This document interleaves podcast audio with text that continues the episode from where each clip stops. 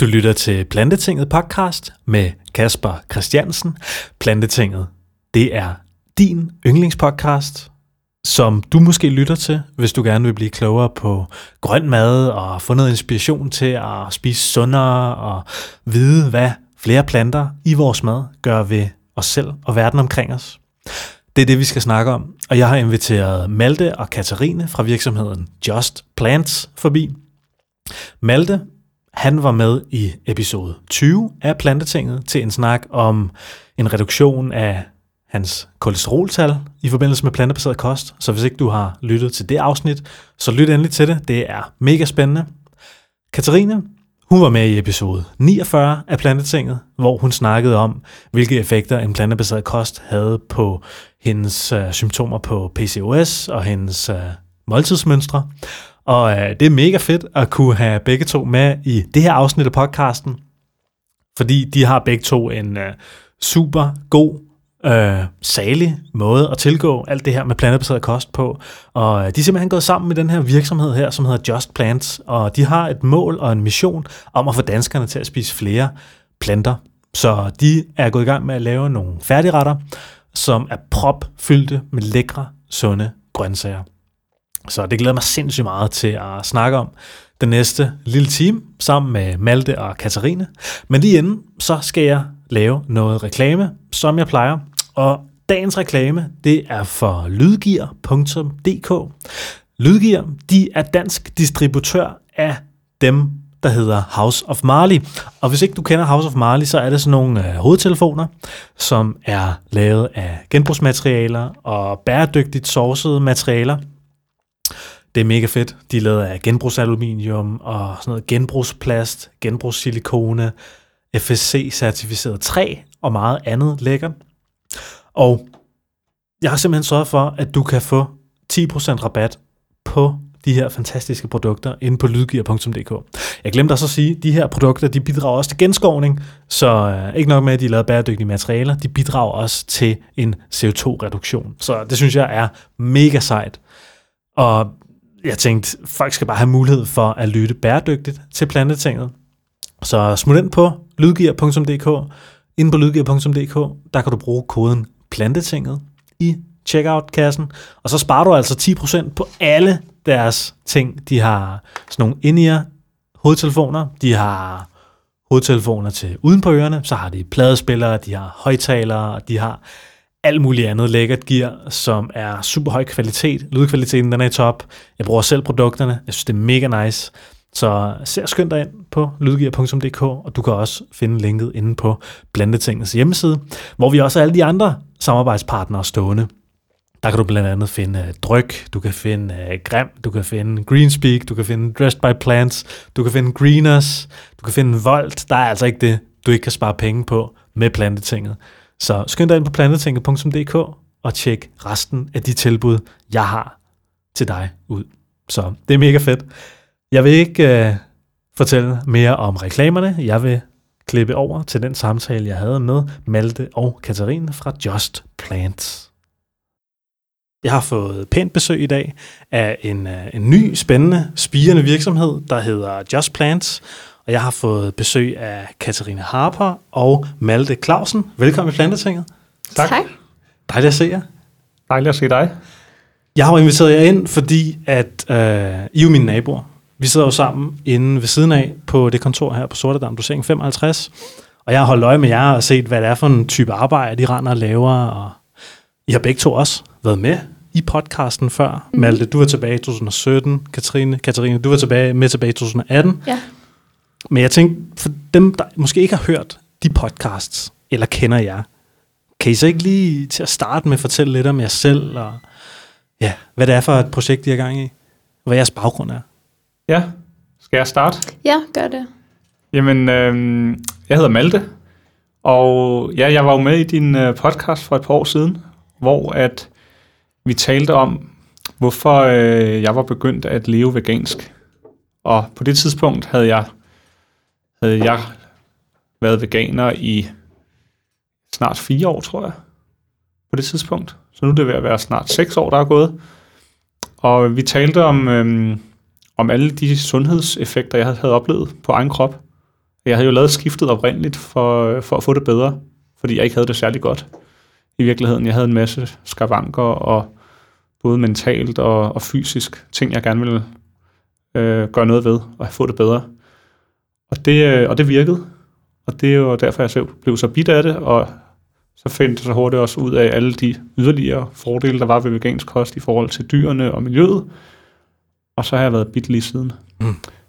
Så det var der, jeg kom fra, og det var derfor, jeg var med i din podcast. Og så, øhm, ja, det er sådan set, øh, det er min historie. Ja.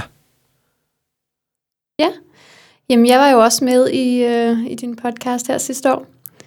Og øhm, på det tidspunkt, der var det med en anden virksomhed, som jeg havde, som der hed Whole Foods Whole Mind, som egentlig handlede om øh, kostvejledning og formidling af plantebaseret sundhed generelt.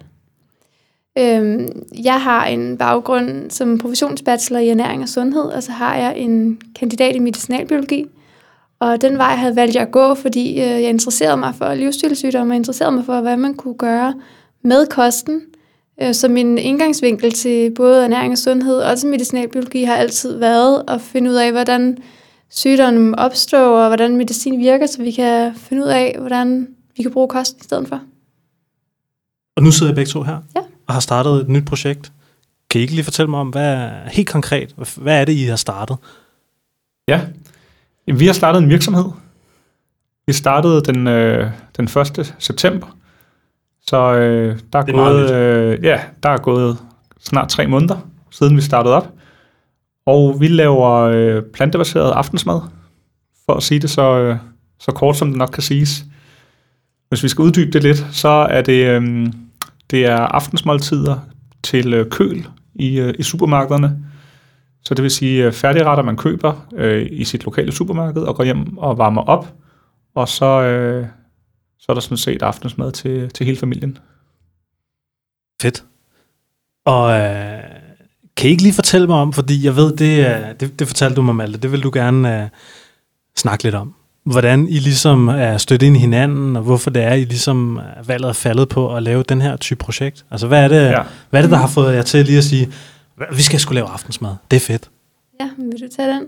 Jamen, jeg, jeg vil sige, vi, øhm, vi kendte jo hinanden i forvejen. Katrine og jeg har været venner i nogle år, og, øhm, og vi havde begge to interesse for at, øh, at lave noget, øh, starte noget virksomhed inden for det her område, som handlede om plantebaseret kost. Det er en, i hvert fald en interesse og en lyst, jeg har haft i, i, øh, i lang tid, jeg godt kunne tænke mig at arbejde med. Og så talte vi sammen omkring at, øh, at gøre det, og det, øh, vi fandt ret hurtigt ud af, at der var et potentiale, fordi at vi, vi øh, supplerer hinanden helt fantastisk. Øh, Katarine kommer med, med baggrunden inden for øh, øh, sundhed og ernæring, og, og sin kandidat i medicinalbiologi, og sin øh, erhvervserfaring som kostvejleder. Og jeg kommer med, øh, med virksomhedserfaringen. Jeg har arbejdet i, i øh, omkring 10-11 år, før jeg startede det her, med, øh, med salg og strategi og, og øh, logistik og markedsføring og alle de forskellige områder, man arbejder med inden for øh, at drive virksomhed. Først som, kon- som konsulent, og så øh, de sidste knap fem år, hvor jeg arbejdede i Vestas. Så det her match mellem, at jeg kommer med forretningstilgangen, og Katarine kommer med, med øh, sundhedsvinklen, øh, ernæring og sundhedsvinklen, det var bare, øh, det var bare perfekt match. Fedt. Og jeg ved, I laver jo... Øh, jeg har jo siddet ved siden af jer de sidste to måneder, da I etablerede virksomhed, I skulle finde et kontor, så sagde jeg, hey, kom ned til mig. Så I sidder derinde. Det har været mega fedt. Og jeg kan forstå, I arbejder jo på at lave nogle måltider til familier. Ja. Hvorfor det? Jamen, øh, fordi der er rigtig mange af dem. Der er rigtig mange af dem, og der er rigtig mange af dem, som der også gerne vil spise sundt, og de vil rigtig gerne øh, skære ned på kødet. Og de vil gerne have noget, noget, der er nemt og tilgængeligt, uden at de skal gå på kompromis med, med sundheden. Fordi at øh, alle os, som der er i en familie, som har børn, ved, hvor travlt øh, man kan have. Og man ved, at øh, når man tager de nemme løsninger, så er det ikke altid de sunde løsninger. Både fordi, at de ikke så sunde løsninger, de er nemt tilgængelige nede i supermarkedet. Øh, men man ved også bare, at børnene de vil spise det. Mm. Øh, og vi vil gerne lave et alternativ, øh, så man kan gå ned og købe noget, som der er nemt, som der også er sundt. Og som børnene de vil kunne lide at kunne spise, ikke? Okay. Tænker I, det er sådan, er det svært for familier derude at give deres børn nok grøntsager? Der kan i hvert fald godt øh, for børns side, medmindre de er meget vant til det, være en del modstand på at, at spise mange forskellige grøntsager. Generelt kan de bare godt lide, når den er ensartet, når maden er ensartet, den er genkendelig, og de ved, hvad det er, mm. og, de, det, og det er fuldstændig gennemskueligt. Ikke? Mm. Katarina, du har børn. Ja. Har du, øh, har du nogle idéer om sådan, fordi jeg tror også, der sidder nok mange forældre derude og lytter med til den her podcast her. Mm. Jeg tror, der sidder mange forældre derude og tænker, hvordan fanden skal jeg få mine børn til at spise flere grøntsager? Ja. Det er måske et problem, som I prøver på at løse Det er det. med jeres projekt. Det er det, ja. Så hvad, hvad er det sådan helt konkret, man kan gøre for at få øh, børnene til at spise flere grøntsager? Jamen, der er jo øh, mange virksomme metoder, ikke? Og en af de ting, vi gør, det er, at vi kan finde på fint snitte det og blende, sådan, så det ikke er så synligt igen. Så de ikke skal tage stilling til alle de forskellige øh, konsistenser, ikke? Og vi bruger også genkendelige navne, som for eksempel, altså vi tager udgangspunkt i boller i kaj eller suppe, eller sådan noget, som de allerede kender, ikke? Øhm, noget andet, man kan gøre, det er at inddrage dem i madlavningen. Få dem til at stå og røre lidt i gryden. Øh, og, det, og det tredje, og det der er super vigtigt, når man lærer børn at spise nye fødevarer, det er bare at have tålmodighed. Mm. Server det samme flere gange, og lad være med at miste modet, fordi de ikke kan lide det de første 10 gange. Altså, det skal nok, de skal nok få tillid til det på et eller andet tidspunkt. Mm. Jeg ved i hvert fald fra mig selv, hvis jeg går ned og køber en, øh, en færdigret, for eksempel, så har jeg det som om, det er sådan, altså, så kan jeg godt spise noget, der var bedre, ikke? Mm. Altså, så, så er det måske, hvis jeg går ned i supermarkedsdisken, finder en færdigret dernede, så kan jeg godt føle lidt, at jeg går på kompromis med sådan det gode valg, mm. eller den gode mad. Hvordan, øh, altså, hvordan laver man sådan et færdigret produkt, hvor man ikke føler, at man går på kompromis med et sundt og godt valg? Jamen, det som vi gør for at løse det problem, det er, at vi bruger øh, rene råvarer. Øh, vi putter så lidt salt i som overhovedet muligt, og vi bruger selvfølgelig ikke sukker. Og så er vi villige til at gå på kompromis med holdbarheden en lille smule. Så vi vil gerne have, at øh, det skal kunne holde cirka tre uger. Det gør vi selvfølgelig, hvad vi kan, for, det, for at det kan lade sig gøre. Øhm, men det behøver ikke at kunne holde to-tre måneder. Vi, vi er ikke villige til at putte alle de her øhm, smagstoffer, konserveringsmidler osv. i, for at få det til at ske. Mm. Det er jo stadig meget nyt, det her. Mm. Sådan jeres produktudvikling, hvor er I nået til? Hvad for nogle tanker har I gjort jer om det? Og hvad, altså, hvad sker der lige nu? Ja, jamen øh, vi er jo øh, midt i, øh, i produktudviklingen, og, og øh, man kan sige, at vi har, vi har kernen af produktet øh, udviklet. Det vil sige øh, opskrifterne øh, til de første to retter er, er færdigudviklet, og lige nu er vi øh, ved at lave holdbarhedsanalyser og, øh, og designe emballagen. Vi har også valgt emballage-typen, men selve øh, omslaget på, øh, på de her produkter, det er vi ved at designe. Og der har vi en, øh, en freelance grafisk designer, mm. der, der hjælper os med det. Og det kommer til at tage, øh, nu er vi i slutningen af november, det kommer til at tage hele december og lave holdbarhedsanalyser, fordi vi skal netop teste, at det kan holde i 3-4 uger. Og så går vi på, øh, på juleferie, og så i starten af det nye år, der skal vi have lavet øh, de sidste ting omkring emballagen færdig, omkring det her omslag. Så det vil sige, alt hvad man ser på pakken nede i supermarkedet, øh, ingredienslisten, næringsindholdet, stregkoden, øh, det grafiske tryk, vores logo, øh, produktets navn, alle de her ting, som der skal stå på omslaget, det skal, det skal gøres færdigt i starten af det nye år. Okay. Øhm, sådan så vi i virkeligheden kan, kan præsentere det til kundemøder i, øhm, i, øh, ja, i starten af februar har vi fået mulighed for at komme til et, øh, et møde med, øh, med Irma, som har vist noget interesse for det her. Og, øh, og der vil vi jo gerne kunne, kunne præsentere den, den endelige vare. Mm. Så, øhm, så der, øh, der er gået tre måneder, der kan sagtens gå en øh, to-tre måneder til, før vi er, vi er klar Okay. til salg. Men så er det også gået hurtigt, ikke? Altså, så er det sgu da gået rigtig hurtigt, Jo. tænker jeg.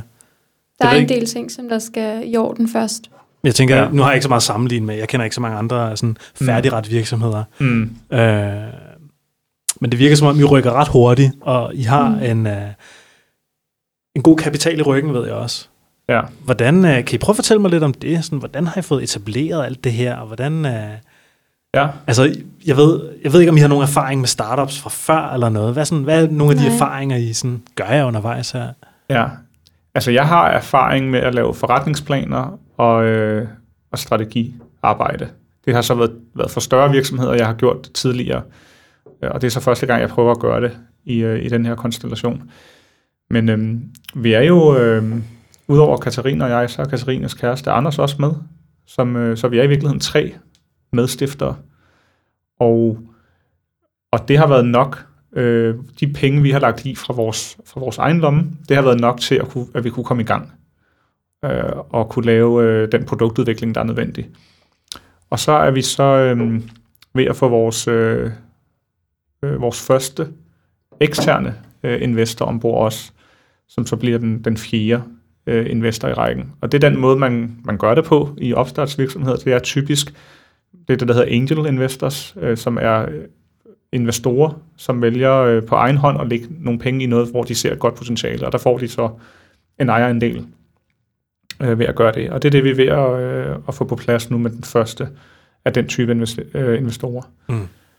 Og det, øh, det gør selvfølgelig, at vi kan sætte endnu mere skub i væksten, øh, at vi har noget yderligere kapital der, og så, øh, så på sigt, så er der jo sådan set muligheder for øh, ja, yderligere øh, at, at, få yderligere investorer ombord.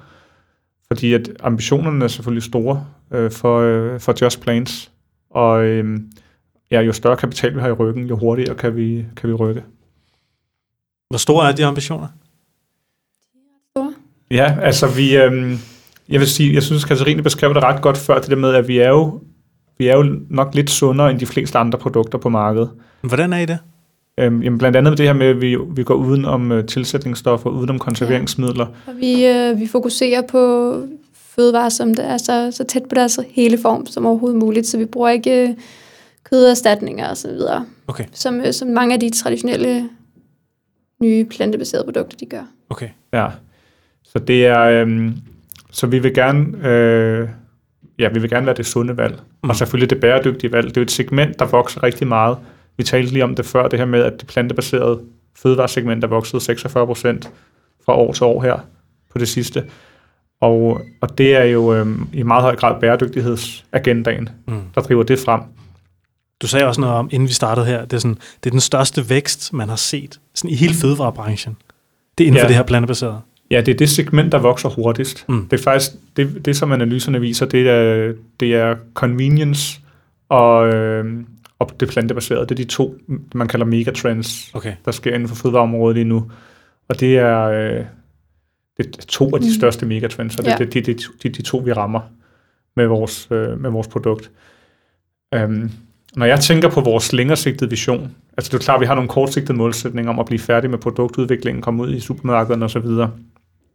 Når jeg tænker længere øh, omkring det, og jeg sad faktisk og diskuterede med vores grafisk designer her i går, omkring, hvordan, hvad kommer der til, hvordan kommer det til at se ud om 5 år, om 10 år, om 20 år.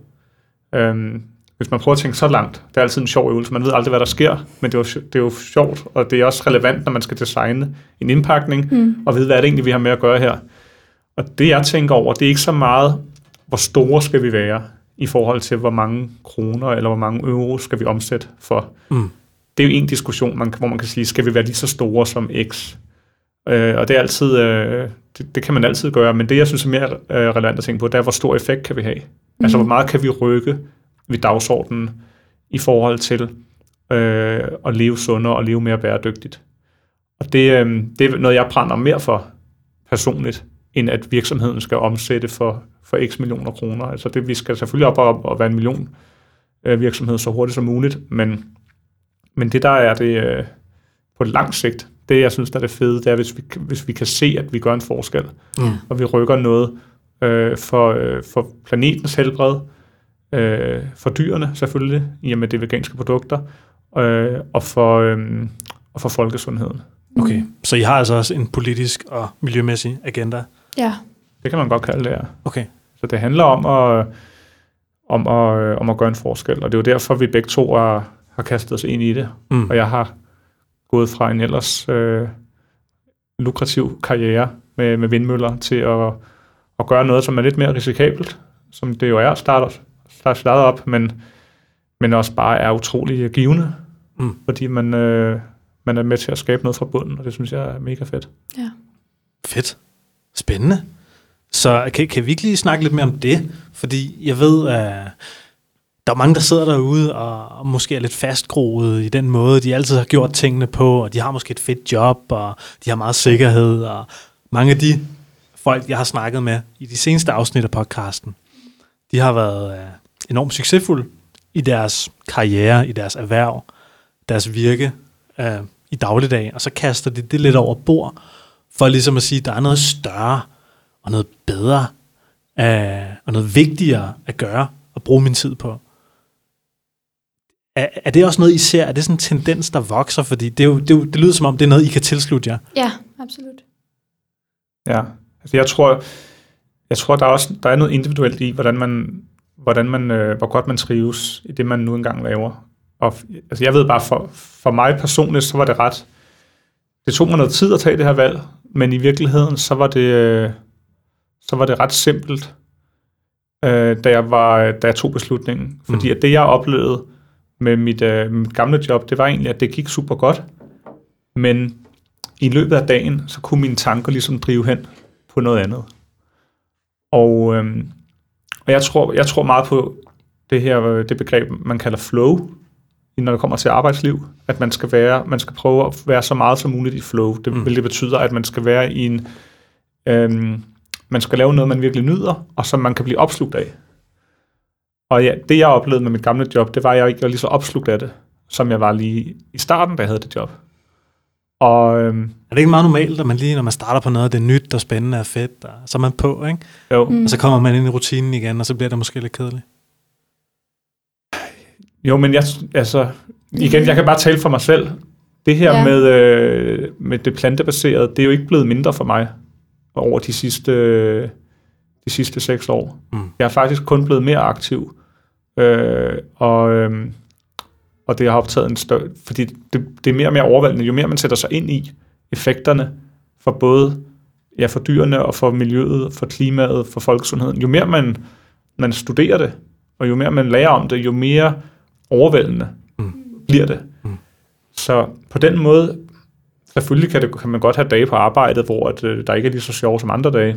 Det vil der sikkert også komme for os øh, på et tidspunkt, hvor vi ikke er lige så og meget op at køre, som vi er lige nu. Men, ja. øhm, men, øh, men den grundlæggende vision og værdierne, der ligger bag, de, altså, mm. de, de bliver ikke mindre. De, for mig i hvert fald bliver de kun større.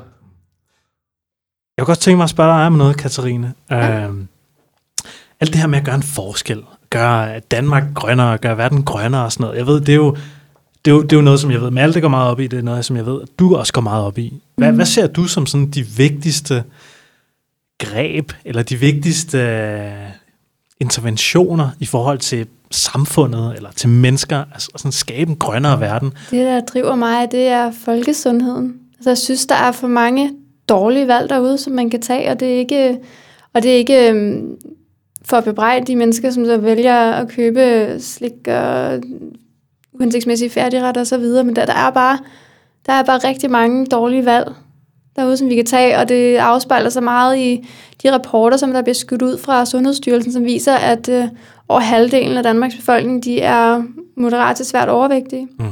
Så for mig der er det helt sikkert folkesundheden, der driver det, fordi det er sådan, altså, nu siger jeg nemt, og det ved jeg godt, det ikke er for den enkelte person, men det er det. Det er så nemt at, at gøre noget ved alle de her livsstilssygdomme, som der kommer på grund af overvægt. Mm. Så der er både noget sundhedsmæssigt for jer, ja. som, som står stærkt, mm. kan jeg høre hos dig, og der er også noget miljø, der står rigtig stærkt over hos dig, Malte. Mm. Jeg synes, at der skal være, der skal være nogle flere gode valg okay. derude. Ikke? Mm. Jeg synes, øh, på samfundsstrukturelt plan, der, der skal der gøres mere for at, at gøre så folkesundheden bedre. Mm. Og det er det, som jeg gerne vil gøre med Just Plans. Og, og det, er, det sådan, er det det mest kraftfulde, man kan gøre? Sådan at etablere en virksomhed, lave et produkt, få det ud i supermarkedet, det synes jeg. Jeg synes, at øh, at, give, at give muligheden for det sunde valg, mm. det er et stort skridt i den rigtige retning.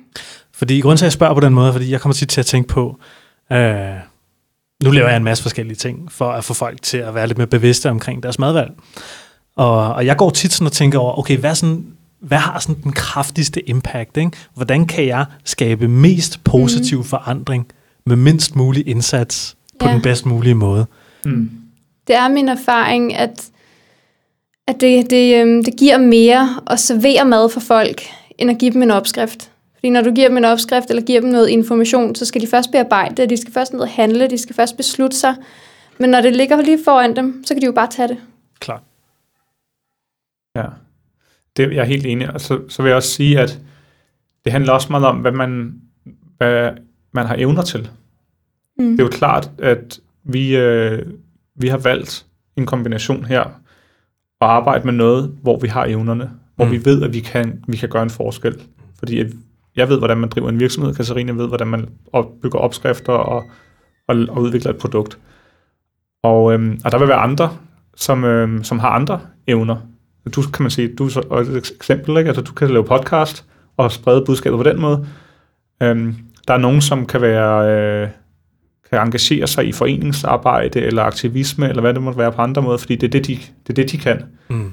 Og, og det tror jeg, jeg tror, at man skal virkelig øh, prøve at mærke efter individuelt, hvad man er til. Fordi der er også masser af ting, hvor jeg er blevet bedt om at deltage i noget, det kan være noget aktivisme, eller noget politisk arbejde, eller noget andet, hvor jeg har sagt nej tak, øh, fordi at øh, jeg bare ikke havde en god mavefornemmelse. Okay. Jeg kan bare kunne mærke, okay, det er ikke noget, jeg er særlig dygtig til det der, det er ikke noget, jeg, hvor jeg, kan man sige, er i, i mit rette, rette hjørne, hvor, øh, hvor det tror jeg virkelig, man skal lytte Altså sådan lytte til sin, øh, til sin mavefornemmelse. Ja. Og til sit, øh, til sit hjerte, og finde ud af at være, at være aktiv på en måde, for den her sag, på en måde, hvor at, øh, at man føler sig tilpas, og man, ja. og man har det sjovt, mm. og, man, øh, og man kommer ind i den der flow-fornemmelse, mm. som vi talte om før. Det er, øh, det tror jeg på. Jeg, jeg tror på, jeg tror, at den her bevægelse er, øh, er ustoppelig. Altså når du siger bevægelse, så mener du miljøbevægelse? Be- bevægelsen hen mod øh, plantebaseret livsstil. Okay. Det er, øh, det er, øh, det er min observation. Det er, at det kun bliver større. Og grunden til, at jeg tror, at det kun bliver større, det er fordi, at når man først har, øh, har sat sig ind i nogle af de udfordringer, vi har omkring, øh, det kan både være omkring den måde, vi behandler dyrene på, eller det kan være omkring miljøet eller folkesundheden, så er det svært og næsten muligt at glemme igen. Mm. Man kan ikke, øhm, når man for eksempel kender til overfiskeri, eller når man kender til øhm, de statistikker, som Katrine nævnte før, omkring overvægt og fedme og de her ting her, så, øhm, så kan man ikke bare øh, glemme det igen. Øh, eller den, det, vi gør ved vores regnskov, eller det, vi, det, vi har gjort ved vores, ved vores landskab her i Danmark.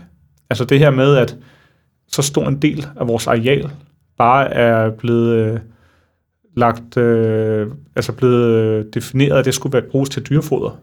Altså de her fakta omkring vores verden, de er så overvældende.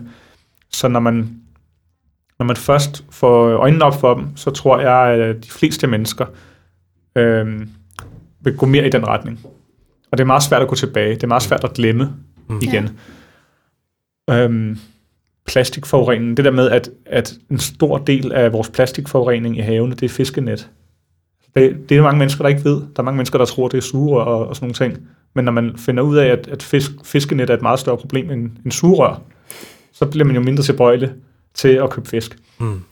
Så men er en plantebaseret færdigret for Just Plants, er det bare en magisk pille, der kan løse alle de problemer? Nej, nej, det, kan, det, er, øh, det, det er en del af, mm. af løsningen. Ja. Det er, øh, og, der, og alle de andre ting, men øh, ja, foreningsarbejde og alle de der ting, politiske beslutninger, øh, lovgivning, alle de her ting skal der til. Men, øh, men man kan sige, i hvert fald for mig, øh, og jeg tror også for Katarina, der er det, der er det løsningen. Ja. For den, I den forstand, at det er der, hvor vi kan gøre mest. Ja, og det er okay. Der, hvor vi er lige nu i vores liv i hvert fald. Præcis, og det er igen for at vende tilbage til det, der er den mest kraftfulde form for aktivisme. Det er altså den aktivisme, der bliver lavet, mm. øhm, når vi laver det, vi brænder for. Det er et mega godt citat, det der. Det, altså, det er den, ja, den mest kraftfulde form for aktivisme, det er den, der bliver lavet. Mm. Mm. Fordi man kan også bruge lang tid på at sidde og filosofere, Ja. øhm, eller, eller kritisere. Det er også sådan en af mine kæpheste, at jeg, jeg mener, at vi bør inden for øh, sådan den veganske bevægelse, eller den plantebaserede bevægelse, vi bør øh, være bedre til at støtte hinanden, Mm. og, øhm, og vi, vi bør være lidt, lidt langsommere om at kritisere, og i hvert fald være, være bedre til, når vi kritiserer hinanden, så kritisere på en konstruktiv måde.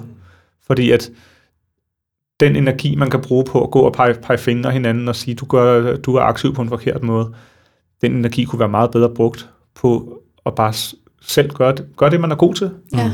og så øh, lade andre gøre det, de er gode til. ja, vi skal jo alle sammen nok ramme nogen Ja, på en eller anden måde. Ja, så det, og det har, været, det har for mig har været en udvikling, fordi jeg kan huske lige i starten, da jeg, øhm, da jeg begyndte at leve vegansk, og jeg fik øjnene op for nogle af de her problemer her, så var jeg sådan meget passioneret omkring det, men jeg synes også, at der var mange, der greb det forkert an. Hvordan synes du det? Jamen, jeg synes, at det var... Øhm, altså, min egen måde at tale øh, for den her sag, den er jo meget, øh, meget dialogbaseret, udover at jeg så også øh, producerer mad. Mm. Så kan jeg godt lide at bare tale med folk på en afslappet måde, og, og stille masser af spørgsmål, og prøve at møde folk der, hvor de er. Og, øhm, og jeg lagde hurtigt mærke til, at der var mange øh, af mine bekendte, som, som øh, brugte andre metoder, øh, som gik til demonstrationer, og, og, øh, og var meget mere sådan øh, virkeligheden provokerende eller hårdslående i deres retorik. Og det kan jeg i hvert fald selv, det her for mig har det været en, lidt en rejse at gå fra at være, være sådan lidt bekymret omkring, om, om deres form for aktivisme øh, er, øh, er optimal i forhold til at rykke Mm. verden så meget som muligt, øh, til hvor jeg nu faktisk øh, slet ikke skænker det nogle tanker, fordi at det er jo bare øh, spild af tankekraft. Mm. Det, er jo ikke, det, er jo, det er jo ikke mig, det er jo nogle andre. Mm. Og, det, og øh, selvfølgelig, hvis der er nogen, der vil have gode råd og vil have, have sparring omkring, hvad er effektivt og hvad er mindre effektivt, så kan vi jo, så vil jeg da altid tage den snak. Men jeg går ikke mere sådan og, øh, og tænker, uha, den der demonstration kunne skulle have været lavet lidt anderledes, eller sådan, eller der var en dårlig medieomtale, på grund af, at der var nogen, der havde et, et røgslør med til en demonstration, og skulle man overveje næste år ikke have røgslør med, og sådan nogle ting. Altså, det, øh, det for mit vedkommende, der er det spild af, spild af tankekraft. Så vil jeg hellere fokusere på, hvordan kan vi få de her produkter ud på markedet så hurtigt som muligt. Mm. Og, øhm, og så øh, dyrke det, som, øh, som jeg selv er god til, og som vi er gode til. Mm. Fedt. Spændende. Hvordan, øh, hvordan kom I i gang? Altså, hvordan, øh, hvordan begyndte I at snakke sammen og blive enige om, at, øh, at det her det skulle ske, at der skulle laves en, øh, en virksomhed, og I skulle til at lave mad? Hvordan, øh, hvordan startede I med det? Jamen, øhm, vi kan jo øh, vi kan jo i hvert fald nævne, at vi også til det der øh, virksomheds speed dating. Ja. Og det var, øh, det var en af vores fælles bekendte, som lavede en, øh, et opslag i en gruppe på Facebook, hvor at han, jeg tror, den hed noget med plantebaseret iværksætteri. Noget i den retning. Øh, den her Facebook-gruppe. Vegansk forretningsfællesskab, tror jeg, den hedder. Vegansk Ja, det er faktisk forretningsfællesskab. Ja. Ja. Det, øh, det var så øh, der, hvor at, øh, vores, øh, vores kammerat, han øh, lavede et, øh, et opslag og sagde, er der nogen, der har lyst til at mødes og bare snakke idéer? Mm. Og det var, øh, det var super godt. Mm. Super godt øh, arrangement. Det var det. Det var virkelig interessant, fordi så mødtes man på, øh, på den her café, og så, lavede, så roterede man. Så man snakkede øh, en og en, men man hver 10 minut eller hver kvarter, så rykkede man så Mm. hen til en ny person. Og, øhm, og på det tidspunkt, der havde du allerede gang i øh, Whole Foods, Whole Minds. Men jeg tror faktisk ikke engang, vi fik snakket sammen lige den dag. Nej, der mødte vi bare hinanden. Der så vi bare hinanden, og så var der ikke lige tid til, at vi kunne Ja. snakke sammen. Vi nåede ikke alle, alle nåede ikke at, Nej. at tale med alle i den der rotationssetup. Først anden gang. Ja, men der, der lærte jeg i hvert fald, jeg hørte om din øh, virksomhed, og der var også nogle andre meget sjove, interessante virksomheder. Øhm, Sune var der også. Det er rigtigt. Og jeg tror faktisk, Plantebaby var, øh, Ja, jeg synes også. var på, øh, på programmet. Mm. Ja. Øhm, han havde to. Han havde også Rescue Wool. som var uld fra Rescue for. Ja. Og så var der sådan en lang diskussion omkring, om man kunne kalde det vegansk eller ej. Så der var, der var sådan, øh, der var sådan mange idéer. Mm. Og, og det, var, øh, det var meget fedt, fordi at det, jeg egentlig mødte op med, det var en... Øh, jeg havde ikke nogen idé overhovedet. Jeg, jeg gik bare ind til det med, jeg håbede, jeg kunne møde nogle mennesker, som, øh, som var spændende. Mm. Og det er... Øh, for mig, der øh, har det været min filosofi omkring det her med at starte noget op. Det var, jeg vil gerne gøre det sammen med nogen, fordi at jeg kan bare godt lide at arbejde i teams, og jeg kan godt lide samarbejde. Og jeg tror på, at, at øh, menneskerne, man arbejder med, er vigtigere end ideen. Og, øh, og det, øh, der er mange, jeg har observeret, at der er mange, der har en lidt anden tilgang til opstart, startervirksomheder. De prøver at finde den geniale idé. Den idé, som ingen andre har set. Og, øh, og som, øh, og som de så, de så kan lige gøre sin kæmpe succes. Og det er også dejligt, øh, hvis man har en idé, som ingen andre har tænkt på. Men, øhm, men hvis man ikke har det rigtige team, så er der bare nogle andre, der kan kopiere ideen. Klart. Og overhale en indenom. Så jeg, det jeg, øh, min tilgang til det har været, det er, der er faktisk også noget forskning, der understøtter det her, Mm. at øh, ideen, den seneste, det seneste studie, jeg så, det var faktisk, at og det er svært at, at lave videnskabelige analyser af, men der er trods alt nogen, der prøver på forskellige universiteter at studere, hvad, der, hvad er det, der er, øh, der determinerer startup-succes. Og der ideens øh, kvalitet kommer faktisk på en tredje plads, når man kigger på de tre faktorer, som er teamet, timingen og ideen. Aha. Hvor at teamet og timingen øh, er det vigtigste. Øh, fordi teamet kan du, det er sværere at ændre teamet. Altså, det, øh, det tager længere tid at lave om, omrokeringer og få nye medlemmer ombord og så videre. Øh, og, og vi er dem, vi er. Altså, vi er jo de startupper, vi er øh, det team, vi er. Men, øh, men ideen, den kan du tilpasse. Så vi har lige haft, vi har lige haft møde her nu med, øh, med en indkøber i Coop, hvor vi havde noget god sparring omkring, hvad er det præcis, der er brug for ude på hylderne. Og den, og den her, øh, den her evne til at lytte til kunderne og tilpasse sig, hvad der er øh, inden for, selvfølgelig inden for rammerne af vores mission, og hvad det er, vi ønsker at opnå med vores produkter. Øh, men det der med at kunne tilpasse sig, det er, øh, det tror jeg er afgørende. Og det kan sagtens være, at Just Plans om 10 år har udviklet sig øh, på en måde, vi ikke engang har, har forudset, når vi sidder her. Altså, vi prøver selvfølgelig hele tiden at, at lave strategier, der, der forudser det så godt som muligt.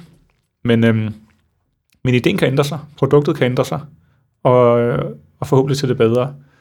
Så, så det, var den, det var sådan, jeg gik ind til det. Jeg vil bare gerne møde nogle fede mennesker, som der kunne være interessant at starte noget sammen med. Mm. Og, øh, og det var bare perfekt, at det så også lykkedes.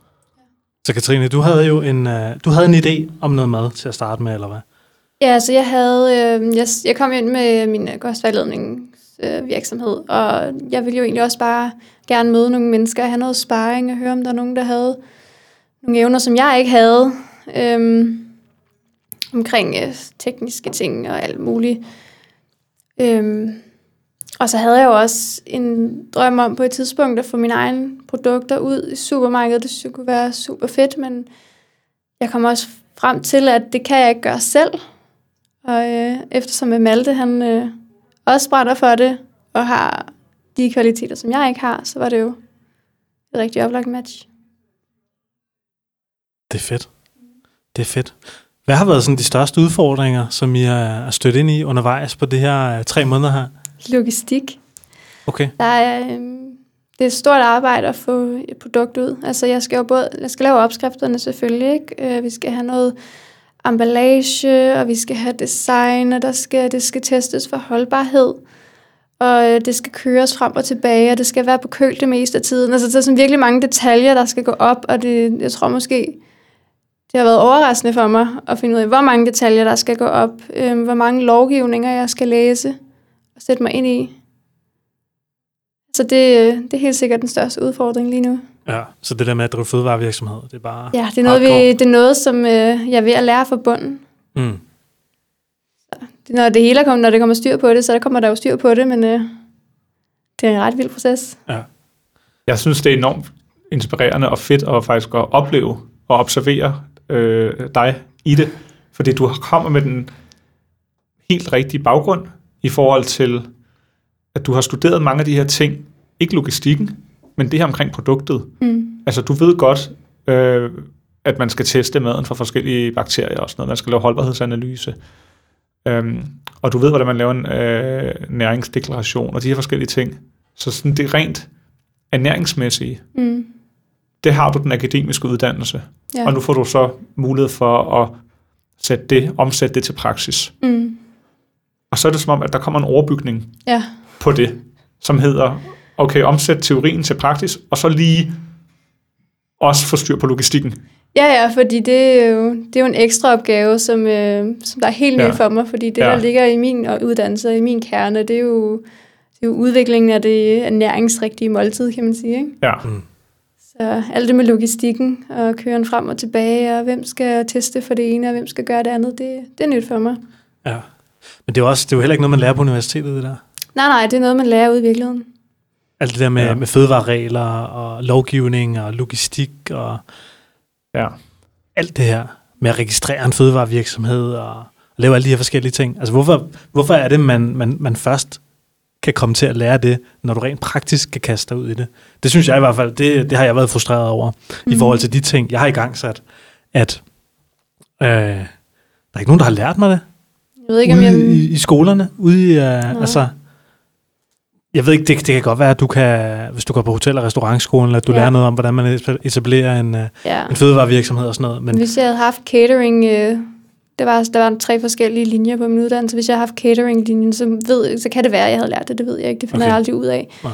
Men lige nu er det i hvert fald noget, jeg skal lære fra bunden. Ikke? For den, den Ja. linje, jeg havde, det var den med formidling. Og, ja. okay. Og så kan, jamen, så kan man sige, så er der alt. Ja, det vi talte om nu, det var også det lovmæssige, og hvordan man rent faktisk gør formelt set. Men der er også noget, man bare ikke kan læse sig til øh, på et Mm. universitet. Ja. Og, det, og det er det øh, samarbejdsmæssige. ja. Altså, hvis du for eksempel inden for fødevarebranchen, når du leverer til supermarkeder, hvis du leverer på den forkerte måde, altså afleverer på, øh, hvis der er kommunikationsbrist mellem dig og kunden, så du kommer til at aflevere det øh, på det forkerte sted, eller på det forkerte tidspunkt, eller de forkerte, øh, en forkert emballage, eller på den forkerte palle, eller hvad det måtte være. Eller Hvis stregkoden ikke virker. Hvis stregkoden sidder på et forkert sted, eller den er designet på forkert måde. Alle de der ting, øh, så skaber det problemer i forsyningskæden. Og øh, for både din kunde og for, og for dig selv. Og, det, øh, og du kan godt læse dig til, hvad er den rigtige måde at gøre det på, men du er nødt til hele tiden at kommunikere med dine samarbejdspartnere og sikre, at der ikke er nogen misforståelser, Mm. og at, øh, at, at planen følges. At, at man leverer det på den måde, som man har aftalt. Og, og sådan noget som, det, det har jeg bare lært i min, øh, ja, i de 10 år, jeg har øh, erhvervserfaring efterhånden. Det har været, at det er, ikke sådan noget, det er sådan noget, kan man ikke læse sig til. Altså det der med at for eksempel at lytte til, hvad, hvad samarbejdspartnere siger, og virkelig forstå det, øh, og så være god til at lytte, mm. og være god til at, øh, at forventningsafstemme. Ja. Det, er- det universitetsfag har jeg i hvert fald ikke set. Mm. Øh, et fag, der hedder forventningsafstemning. Nej, nej, 101. fordi i og med, at vi gerne vil ud i detailhandlen, så er vi jo nødt til at lytte til, hvad de gerne vil have. Ja, Hvis vi havde solgt det fra vores egen café, så kunne vi jo gøre præcis, som vi havde lyst til. ja. Men vi vil jo gerne bredere ud. Vi mener, vi kan gøre en større forskel, hvis vi kan være i hele Danmark, der hvor folk handler. Ja. Øh, og så er vi bare nødt til at lytte til, hvad, hvad det er, de egentlig gerne vil have. ja. Og, øh, og justere vores egne øh, idéer og kompromis eller ambitioner hen ad vejen. Ikke? Ja. Og det kan være sådan noget, hvis der for eksempel er en samarbejdspartner, som har en, det kan være en leverandør, eller det kan være en kunde, øh, som måske har en e-mailadresse stående på deres hjemmeside, som er, øh, som man sender en e-mail til, men der sidder måske ikke den rigtige person og svarer på den e-mail. Og så kan det være, at, øh, at vedkommende ikke øh, sørger for at få givet den e-mail videre til den person, der skulle have fået e-mailen. Mm. Og det, det er bare sådan nogle mega lavpraktiske ting. Mm. Og så skal man undre sig over, hvorfor, øh, hvorfor har jeg ikke fået svar på den e-mail, jeg sendte i går, og så følge op, og, og så øh, finde ud af, at okay, det var fordi, de har givet en forkert e-mailadresse på deres hjemmeside. Altså, det er sådan nogle, det er sådan nogle ting, som øh, man ikke kan læse sig til. Okay, Men så, så det, man det er bare noget, man skal erfaring. have erfaring. Ja. Altså, det, det, det, det vil jeg mene. Det er sådan noget, Det er man, det. man lærer ret hurtigt. Der er meget, Øh. meget kommunikation i det. Ja, hele den der med konstant at kommunikere. Hvordan kommunikerer man så bedre? Altså hvis der sidder nogen, der lytter derude og tænker, ved du Ja. hvad, det lyder pis fedt, jeg har lært alt på universitetet, og jeg er mongol til at kommunikere. Hvad, øh, hvad er sådan jeres bedste øh, silver bullets til det? Forventningsafstemning. Hør, hvad, hvor er de? Hvad har de forstået, jeg har sagt? Hvad har de forstået af aftalen? Og hvad har jeg forstået af aftalen? Ja. Ja. Hele tiden helt følge op på, øh, hvor er de? Hvad har de tænkt? Hvad, hvad, hvad mit tror de, jeg sagde? Og hvad tænker jeg, jeg sagde? Ja, Og er, det, er der en overensstemmelse her? ja. Præcis. Og så, også, så acceptere, at der kommer til at være, øhm, der kommer til at, at ske fejl. Mm. Altså det skal man også, især i opstartsvirksomheder. Øhm, der kommer til at være taget beslutninger undervejs, som ikke er optimale. Og det er fordi, vi ikke har 100% Ja. øh, data. Vi har ikke 100% viden om alting. Vi er ved at lære det hele fra bunden. Ja. Så Og man tager, man tager hele tiden beslutninger hver eneste dag. mm. Det er der taget tonsvis af beslutninger. vi laver også mange af dem om igen. Ja. Og det er bare, og det er fordi, man tager beslutninger med, til, baseret på den tilgængelige viden, man har. Og så, øh, når man lærer, at øh, når man får noget ny viden, så kan det være, at man finder ud af, hov, okay, her kan vi faktisk godt gå ind og rette noget til. Så det er ligesom sådan en, øhm, hvad kan man sige, en båd, der sejler over Atlanterhavet. Og man kan ikke, man kan ikke sejle fra, fra Europa til USA, uden at, at rette på, øh, på sejlene undervejs. Mm. Altså, der sker nogle ting undervejs, og så handler det bare om at, øh, at tilpasse. Mm. Og, så, og det i forhold til, nu sidder jeg jo med økonomien og budgettet og sådan noget, så er det jo vigtigt, at man lægger en buffer ind for det. Øhm, ligesom vi øh, har en, i vores finansielle model har vi en antagelse om, hvor meget spild vi skal have. Så kan man sige, hvorfor skal I have spild? Madspild er jo noget forfærdeligt noget, hvorfor skal I have det? Det er fordi, at det er bare ikke praktisk muligt at producere præcis det antal øh, retter, som der også kom, bliver solgt. Så man bliver nødt til at have en spildantagelse. Mm. Så kan man sige, okay, er det 5%, er det 10%, hvad er, hvad er spildantagelsen? Men, øhm, men det er noget, man bliver nødt til at regne efter, fordi hvis man ikke gør det, så lige pludselig så, så vil man jo ens udgifter overstige de budgetterede udgifter, mm. fordi man ikke havde den der spildantagelse med. Så, øhm, så planlæg efter, altså jeg forventningsafstem, mm. men også planlæg efter, at der er ting, du ikke ved, Mm. som du, øh, som du kommer til at blive klogere på. Og det er bare, øh, det er bare en del af, af spillet. Fedt. Fedt. Hvis der sidder nogle folk derude, som, øh, som kunne bruge nogle gode råd, eller som måske ikke har så meget erfaring med at starte en fødevarevirksomhed, en plantebaseret fødevarevirksomhed, har I nogle gode råd til dem? Så jeg vil, jeg vil Så- sige, med fødevarevirksomhed og, og bare generelt i forhold til karrierevalg, så øhm, altså, der er sådan en, sådan en model, jeg lærte, da jeg læste på, øh, jeg tog en overbygning i erhvervsøkonomi, hvor der var sådan tre, tre cirkler. En cirkel hed, det du er, hvad er du god til? En anden cirkel hed, hvad kan du lide? Og en tredje cirkel hed, hvad har verden brug for? Og øhm, det er sådan en rimelig simpel, simpel model, men den er sgu egentlig meget, øh, jeg synes sgu egentlig, den er meget fed. Mm. Fordi hvis øh, de cirkler, de overlapper så hinanden, og det er mit punkt, hvor alle tre cirkler overlapper hinanden, det er det, som du både er god til, og som du kan lide at lave, og som verden har brug for. Og øhm, Og som du forhåbentlig kan tjene penge på. øh, ja, det, øh, det skulle så, hvis verden har brug for det, Ja, så er der måske... Øh, Det kan godt være, at du ikke nødvendigvis bliver milliardær øh, på at lave det. Men øh, hvis verden har brug for det, så må der, så må der også være nogen. Det er lidt, det er lidt præmissen i modellen. okay, Så, så vil der være nogen, som også vil betale dig for det. Altså hvis det er noget, verden har brug for, så øh, må du også kunne leve af det. Øhm, især hvis du er god til det, og hvis du brænder for det. Mm. Og det vil, jeg, det vil i hvert fald være, jeg vil sige, tænk over, altså hvis man sidder og overvejer sit næste ryg øh, i forhold til ens arbejdsliv eller karriere, så tegn de der cirkler, og så skriv ned i hver cirklerne, hvad jeg er god til, og, øh, og hvad kan jeg lide at lave, altså hvad brænder jeg for, og hvad, øh, og hvad har verden brug for. Og hvis du kan finde noget, altså som, hvor der opfylder alle tre, så øh, altså bare kast dig ud i det. Så bare gør det. fedt. Fedt. Kan I ikke lige fortælle mig om, øh, hvad er det for nogle produkter, I laver? Og hvad er det, I skal lave? Og hvad er det, der kommer ud på hylderne øh, til næste år? Jamen, øh, lige her nu, øh, der er det convenience food aftensmåltider. Det vil sige, at vi leverer Men hvad er det for? et- Er det, er det en suppe? Er det en lasagne? Hvad er det? ah, sådan mere, mere, sådan mere konkret. Der er det en øh, indisk inspireret græskarsuppe og en øh, svampeboller i pastinak kajsovs. Hvorfor lige, hvorfor lige det? Jamen, fordi at øh, græskarsuppe, det er, jo, det er jo noget, vi alle sammen kender, og der er mange, der godt kan lide suppe. Og boller i kaj, det, det er jo også en meget traditionel dansk livret, som mange øh, børn og voksne godt kan lide at spise sammen. Og dem lavede vi, fordi at vi gerne ville øh, putte nogle grøntsager ind i danskerne. Vi, øh, vi tog de her retter, og så puttede vi nogle lidt flere grøntsager i, end der normalt er. Så du sagde svampeboller. Hvad er svampebollerne så lavet af? De er så lavet af øh, brune ris og svampe selvfølgelig, og, øhm, og sorte bønner Okay. som base, altså selvfølgelig nogle krydderier, ikke? Ja.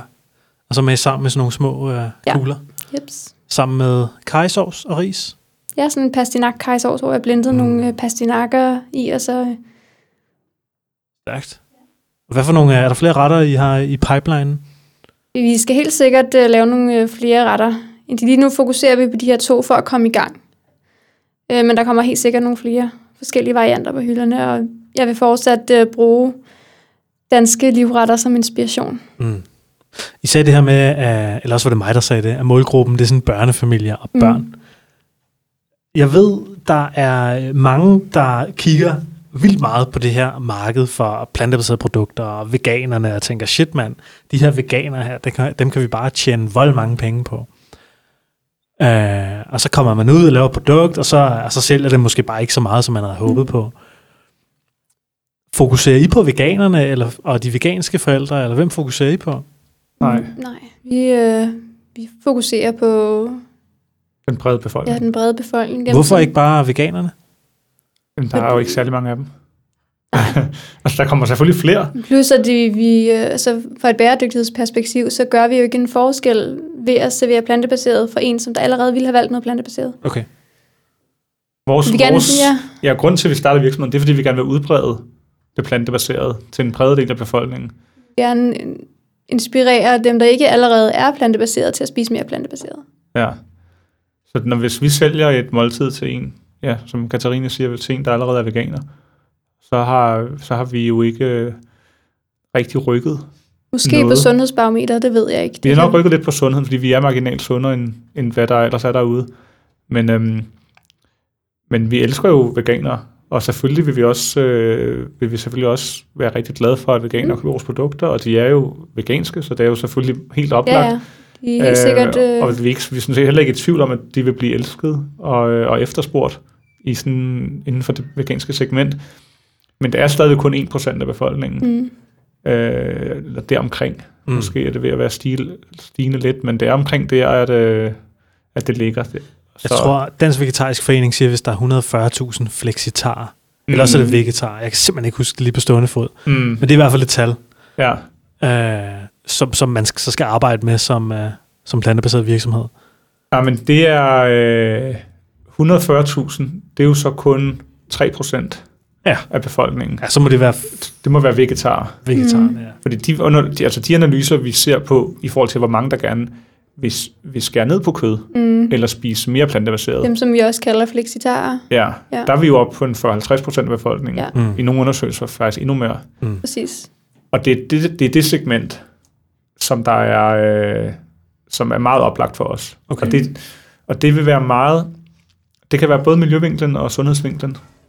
Øh, Men det lærte jeg faktisk også fra, fra Dansk Vegetarisk Forening. Der er en, lidt en aldersforskel, at typisk det yngre segment hælder lidt mere til øh, miljøvinklen. Altså det er lidt oftere miljø og klima, som de nævner, når de si- siger, hvorfor de spiser mindre kød og, og mere, flere planter. Hvor at det lidt ældre segment hælder lidt mere til sundhedsvinklen. Mm. Og det er det argument, de bruger. Og der er det jo bare, altså, der er nogle lovgivningsmæssige begrænsninger på, hvor meget vi kan i forhold til markedsføring kan, kan tale om sundhedsfordelene. Øhm, men det behøver vi sådan set heller ikke Nej. at tale vildt meget om, fordi at de Det- fleste ved godt, at når man spiser mere grønt, Ja. så gør man noget godt for sin sundhed. På den måde vil det tale for sig selv, Det taler lidt for sig selv, ja. Okay. Hvor, hvor på bæredygtighedsfronten, der tror jeg, at vi har, og det er noget, jeg synes er mega, helt, jeg synes, det er mega fedt, det her med, at nu har vi en platform, hvor vi kan være med til også at uddanne omkring bæredygtighed, omkring nogle af de ting, jeg talte om før, omkring de miljøproblemer, vi har, øh, og hvordan man kan gøre noget godt for miljøet, hvordan man kan sikre, at der er mindre plastik i verdenshavene ved at spise plantebaseret. Det, det tror jeg vil være overraskende for mange. Hvad, mm. hvad har det med plastik i verdenshavene at gøre? Øhm, eller vi kan have større naturområder i Danmark. Hvis, vi, hvis den danske befolkning omlagde deres kost til bare at være 50% mere plantebaseret end er i dag, så kunne vi jo frigive enorme mængder, som lige nu går til dyrefoder, til bare at være skov og, øh, og vild natur. Og vi kunne have meget større biodiversitet og alle de her ting. Og det er... øhm, det synes jeg er, er mega inspirerende og, et- og et kæmpe privilegium, i hvert fald for mig personligt, at jeg nu sidder i en position, hvor at jeg kan, jeg, det, er mit, det er mit arbejde. Det er en del af mit arbejde at, at udbrede kendskabet til de her ting her. Mm. Så det er, øhm, det er lidt fedt. Fedt. Hvordan får man danskerne til at spise flere grøntsager? Hvis nu der sidder nogen derude og tænker, om grøntsager, det bliver jeg sgu ikke midt af, eller det smager, det smager ikke af noget. Og, altså, hvordan laver man nogle produkter, der bare sådan smager så godt og mætter nok til, at de mennesker, der sidder derude og har den fordom, kan overbevises? Så jeg kan sagtens sidde her og snakke om, at vi skal putte lidt øh, bønner og linser øh, i, så mætter det mere. Men øh, de skal jo først spise det, før de er overbevist. Ja. Og Man ja, det første skridt på vejen, det er at gøre det tilgængeligt. Ja. Det er at gøre det tilgængeligt og informere om på en eller anden måde, at, det, at det her det er et måltid, som der, altså, som der vil dække deres behov. Mm. Jeg oplevede det her til, eller vi oplevede det til vores fokusgruppe. Øh, Vi har haft nogle, øh, afholdt nogle fokusgrupper med potentielle kunder, hvor vi netop har haft folk inde, der, der ikke er veganer eller vegetarer. Vi, vi er gået efter, vi skulle have nogen ind, som ikke var bekendt med Mm. at spise plantebaseret, øh, og som ikke var vant til det. Og en af de første reaktioner, vi fik til fokusgruppe, det var en af deltagerne, der sagde, at hun var overrasket over, så meget det egentlig mættede. Mm. Og det er ret interessant, synes jeg, fordi at det er sådan lidt en, øhm, en, ja, en myte eller en fordom, eller hvad man kan sige, det der med, at planter ikke skulle mætte. Altså, de er jo, har jo, det er jo planterne, som indeholder fibre, hvor kødet øh, er uden fiber. Og fiber er i hvert fald noget, der er med til at mætte. Mm. Og nogle af de undersøgelser, der er lavet, hvor man rangerer fødevarer efter mæthed, noget af det, der scorer højst, er sådan noget som kartofler. Ja. Mm. Så, Det så, der, så der er, jeg synes bare, det var rigtigt det, som Katarina siger, men man, man skal også bare have, have give folk muligheden for at prøve Ja, det. skal lige ud over stepperne, fordi jeg kan jo sagtens sidde og snakke om, hvad jeg gør for at gøre mine produkter mættende, men det, det virker jo ikke, hvis folk ikke prøver det og, og mærker på deres egen krop, at det faktisk mætter. Ja. Og det overrasker mange, fordi at folk associerer, det i virkeligheden tror jeg også har noget at gøre med den der protein øh, kultur, vi lever i, hvor, hvor folk tænker protein mætter, og protein det er noget, man får fra kød. Øhm, hvor dels ved mange mennesker ikke, at protein oprindeligt stammer fra planter, og kødet i virkeligheden, eller dyret kun er mellemledet, Mm. og, øhm, og, at, og at fiber ikke bare er noget, man finder i, i rugbrød og, fuld, og fuldkornspasta, men at, at der er fiber i alle planter. Mm. Og, og derfor kan, kan du lave et mættende måltid 100% plantebaseret uden problemer. Men, men folk skal have lov at prøve det og opleve det. Fedt. Fedt. Spændende. Spændende. Så de næste tre måneder, så satser I på, at I kommer i supermarkedet. Hvad med det næste år? Ja, der går mere end tre måneder, inden vi rammer supermarkedet. Okay. Okay. Ja. Fordi de næste tre måneder kommer vi til at køre en crowdfunding-kampagne. Ah, ja, Ja. lad os lige snakke lidt om det. Ja, men der har vi været så øh, privilegeret at blive udvalgt til et, øh, et såkaldt inkubatorforløb hos Coop. Og det er et, øh, et forløb, hvor at vi, øh, vi får lov at bruge deres øh, såkaldte crowdfunding hjemmeside til at promovere vores virksomhed. Så Coop, det er denne her supermarkedkæde, som har Irma, Kvickly, Fakta og Brusen. Mm. Og de har en, øhm, en hjemmeside, hvor man kan lave sådan nogle Kickstarter-kampagner, eller såkaldte crowdfunding-kampagner. Fedt. Og det er vi blevet øh, udvalgt til. Så det betyder fra øh, første uge af januar, så kommer Just Plans op på den hjemmeside, og så kan man støtte os med et, øh, et mindre beløb, øh, hvis man har øh, lyst til det, eller øh, et større beløb. Så der er simpelthen, vi laver seks forskellige niveauer af såkaldte rewards, som er alt fra, hvad er vores mindste? Er det et par, 100. 100 kroner? Ja. Hvis man bare vil støtte os med 100 kroner, så får man, øh, vi er ved at definere rewards, men det bliver noget, for eksempel, det kunne være sådan et opskriftshæfte, øh, eller det kunne være en smagsprøve, som er nogle af de mindste rewards. Og så rykker det så helt op til øh, et par tusind kroner, hvis man vil have den store pakke. Og det kan være kostvejledning og madlavningskursus og alt muligt. Alle mulige lækre ting. Fedt.